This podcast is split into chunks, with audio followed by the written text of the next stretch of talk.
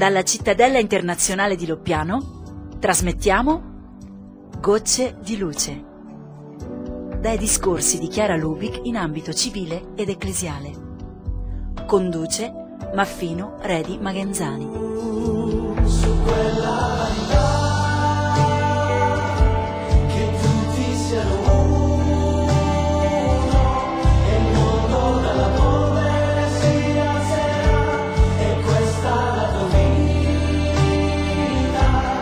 Ritrovati con Gocce di Luce. Appuntamento con Chiara Lubic, fondatrice dei Focolari, in particolare i suoi interventi in ambito civile ed ecclesiale che sono stati editi anche dall'editrice Città Nuova. Oggi ci portiamo nuovamente, è la seconda volta, a New York a un simposio internazionale nella sede dell'ONU. È il maggio del 1997, precisamente il 28 di maggio. A Chiara Lubic era stato dato il tema verso l'unità delle nazioni e l'unità dei popoli, un suo vero e proprio cavallo di battaglia. Ecco, ed abbiamo avuto modo di ascoltare già nella prima parte del suo intervento, quando ha invitato tutti i presenti a non sentirsi soli sul fronte della pace, ma credere che c'è un Dio amore, un Dio amore che porta avanti le cose con noi, per ciascuno e per i popoli. Ora ascolteremo una seconda parte, poi avremo una terza e una quarta. Chiara aveva precedentemente sottolineato l'importanza del credere all'amore di Dio e dice che è importantissimo credere all'amore, credere ad un Dio vicino e amoroso. Ma oggi, lo sentiremo, inizia col dire che se è importante credere all'amore non è però sufficiente. Ascoltiamo. Ma è ovvio, non basta credere all'amore di Dio, non basta aver fatto la grande scelta di Lui come ideale della vita.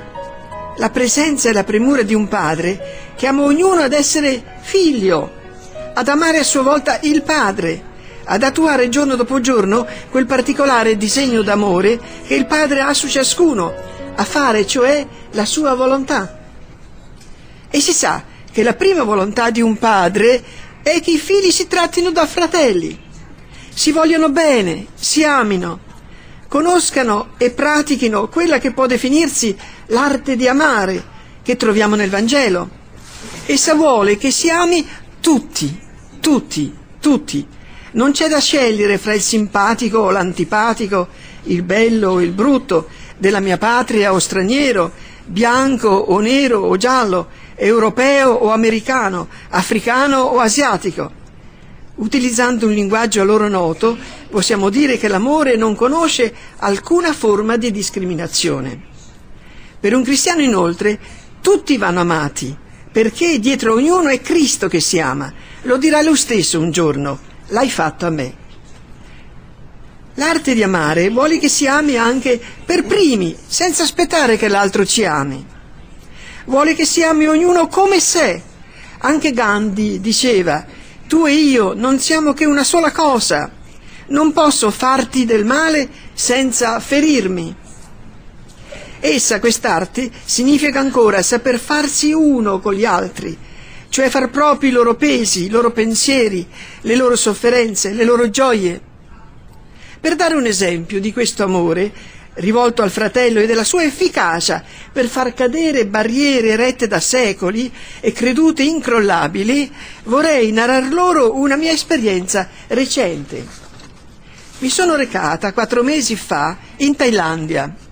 Ero stata invitata da monaci buddisti a parlare a Chiang Mai, nel nord del paese, in un'università buddista, a studenti e professori e anche in un tempio a monaci, monache e laici buddisti. Un fatto assolutamente insolito e più sorprendente ancora se pensiamo che mi era stato richiesto di esporre la mia esperienza spirituale notoriamente cristiana. Come mai ciò? Lo si può capire se si conoscono i precedenti.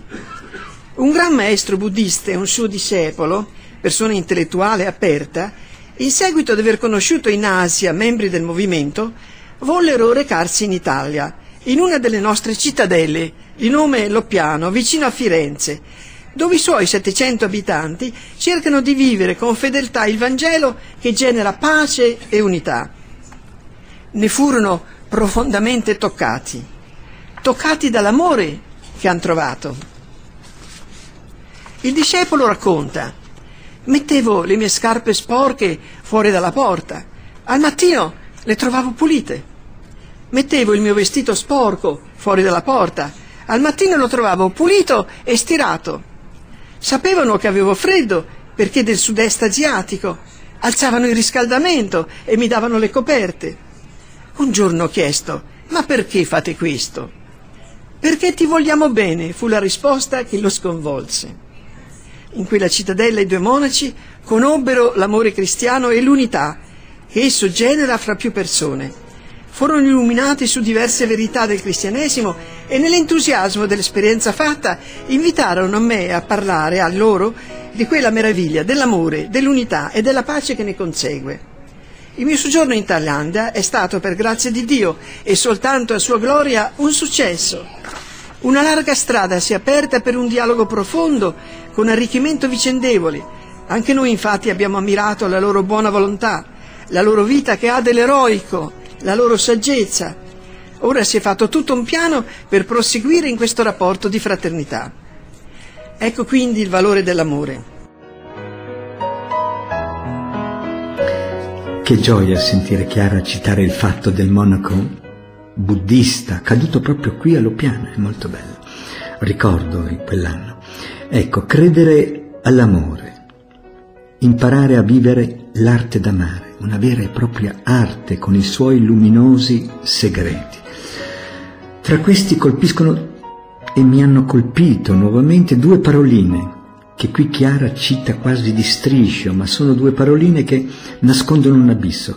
Dice Chiara, l'arte di amare vuole che si ami per primi, vuole che si ami ognuno come sé, e ancora, ecco le due paroline, occorre farsi uno. Farsi uno con gli altri, cioè far propri, propri i loro pesi, i loro pensieri, le loro sofferenze, le loro gioie, farsi carico, gran segreto di chi vuole essere in prima linea per la pace e per l'unità.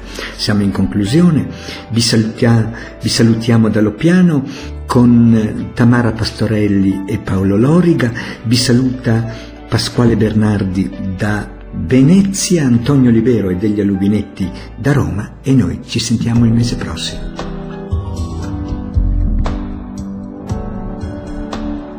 Dalla cittadella di Loppiano abbiamo trasmesso Gocce di luce, a cura di Maffino Re di Magenzani e Pasquale Bernardi, in collaborazione con il Centro Chiara Lubic ed il Centro Santa Chiara Audiovisivi. Tu vedevi intorno a te strazio e morte per le strade, mescolavi le tue lacrime polvere che ormai copriva la città. Perché questo odio? Perché gridavi pure tu?